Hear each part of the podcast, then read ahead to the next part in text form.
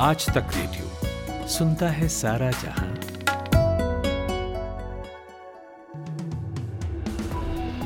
Good morning सुबह दस बजे का पाँच मिनट पॉडकास्ट आप सुन रहे हैं मेरे यानी खुशबू के साथ।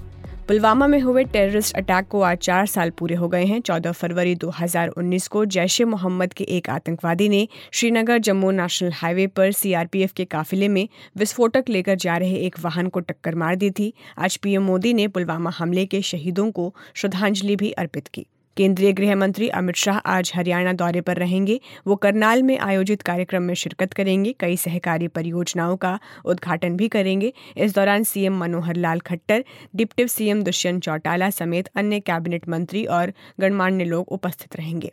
उत्तर प्रदेश के मुख्यमंत्री योगी आदित्यनाथ की अध्यक्षता में आज सुबह 11 बजे कैबिनेट की बैठक होगी। कैबिनेट की बैठक के बाद सीएम मंत्रिमंडल के साथ बैठक करेंगे। वहीं आज यूपी ग्लोबल इन्वेस्टर्स समिट में मिले निवेश प्रस्ताव के इम्प्लीमेंटेशन के संबंध में भी मुख्यमंत्री बैठक करेंगे।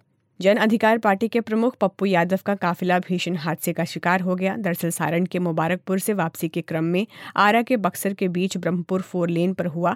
इस हादसे में पप्पू यादव हताहत नहीं हुए हैं, लेकिन उनके काफिले के कई नेता और कार्यकर्ता घायल हुए हैं। पप्पू यादव ने हादसे को लेकर कहा है कि ओवरटेक कर रहे ट्रक की वजह से गाड़ियाँ आपस में टकरा गई, जिसमें बीएमपी के दो गार्ड, एस्कॉर्ट ड्राइवर सहित कुल ग्यारह लोग घायल हैं।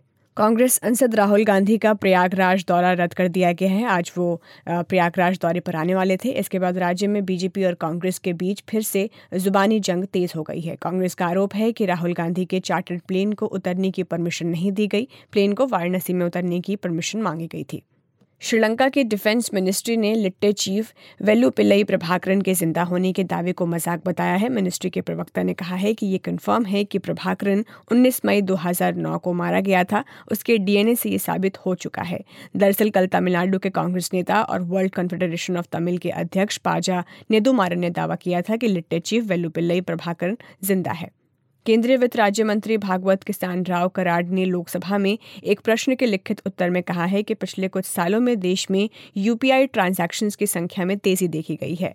वित्त साल 21-22 में रजिस्टर्ड यूपीआई ट्रांजैक्शन 45 अरब थे, जो पिछले तीन सालों में आठ गुना बढ़ोतरी और पिछले चार सालों में पचास गुना इजाफे को दिखाता है। चीन ने भारत के साथ सीमा को लेकर जारी गतिरोध के बावजूद विवादित क्षेत्र अक्साई चीन में रेल मार्ग बिछाने का फैसला किया है। अक्साई चीन वो इलाका है जिस पर चीन ने भारत के साथ उन्नीस सौ बासठ के युद्ध में कब्जा कर लिया था। भारतीय अधिकारियों का मानना है कि इससे चीनी सेना की क्षमताओं में भारी इजाफा होगा और वो अपनी सेना को बेहद आसानी से पूर्व से पश्चिमी क्षेत्रों में पहुँचा पाएगा। हालाँकि एक पक्ष का ये भी कहना है कि इस खबर को मनोवैज्ञानिक दबाव बढ़ाने के हथखंडे के रूप में भी देखा जाना चाहिए। इलाहाबाद हाई कोर्ट ने बीते सोमवार एक मामले की सुनवाई करते हुए कहा है कि इसमें दो राय नहीं है कि एक महिला गैंगरेप को अंजाम नहीं दे सकती है। लेकिन अगर वो इसमें कोई भूमिका निभाती है तो उसे भी दोषी माना जा सकता है। कोर्ट ने एक महिला की ओर से दायर याचिका की सुनवाई करते हुए टिप्पणी की। सिद्धार्थनगर के सत्र न्यायाधीश की ओर से एक पंद्रह साल की बच्ची के साथ गैंगरेप के मामले में इस महिला को समन जारी किया गया है। तुर्की और सीरिया में आए भूकंप में मरने वालों की तादाद अब सैंतीस हज़ार को पार कर गई है। इसी बीच संयुक्त राष्ट्र ने कहा है कि अब फोकस मलबे में दबे हुए कुछ लोगों को बचाने के बजाय जो दसियों लाख लोग ज़िंदा बचे हैं, उन्हें मदद पहुँचाने पर होगा। पाकिस्तानी अखबार डॉन की रिपोर्ट के मुताबिक पाकिस्तान में खुले दूध की कीमतें एक सौ नब्बे रुपये प्रति लीटर से बढ़कर दो सौ दस रुपये प्रति लीटर कर दी गई है और पिछले दो महीनों में ब्रॉयलर चिकन में तीस से चालीस रुपये प्रति किलोग्राम की बढ़ोतरी देखी गई है, जिसके साथ अब इसकी कीमत चार सौ अस्सी पाँच सौ रुपये प्रति किलोग्राम हो गई है। अमेरिका के मिशिगन स्टेट यूनिवर्सिटी के कैंपस में सोमवार देर रात हुई एक शूटिंग में एक की मौत हो गई है, जबकि कई लोग घायल हैं। पुलिस के मुताबिक संदिग्ध आरोपी अभी फरार है। एहतियात के तौर पर तीस फायर ट्रैक, एंबुलेंस और इमरजेंसी वाहनों को कैंपस के बाहर तैनात किया गया है।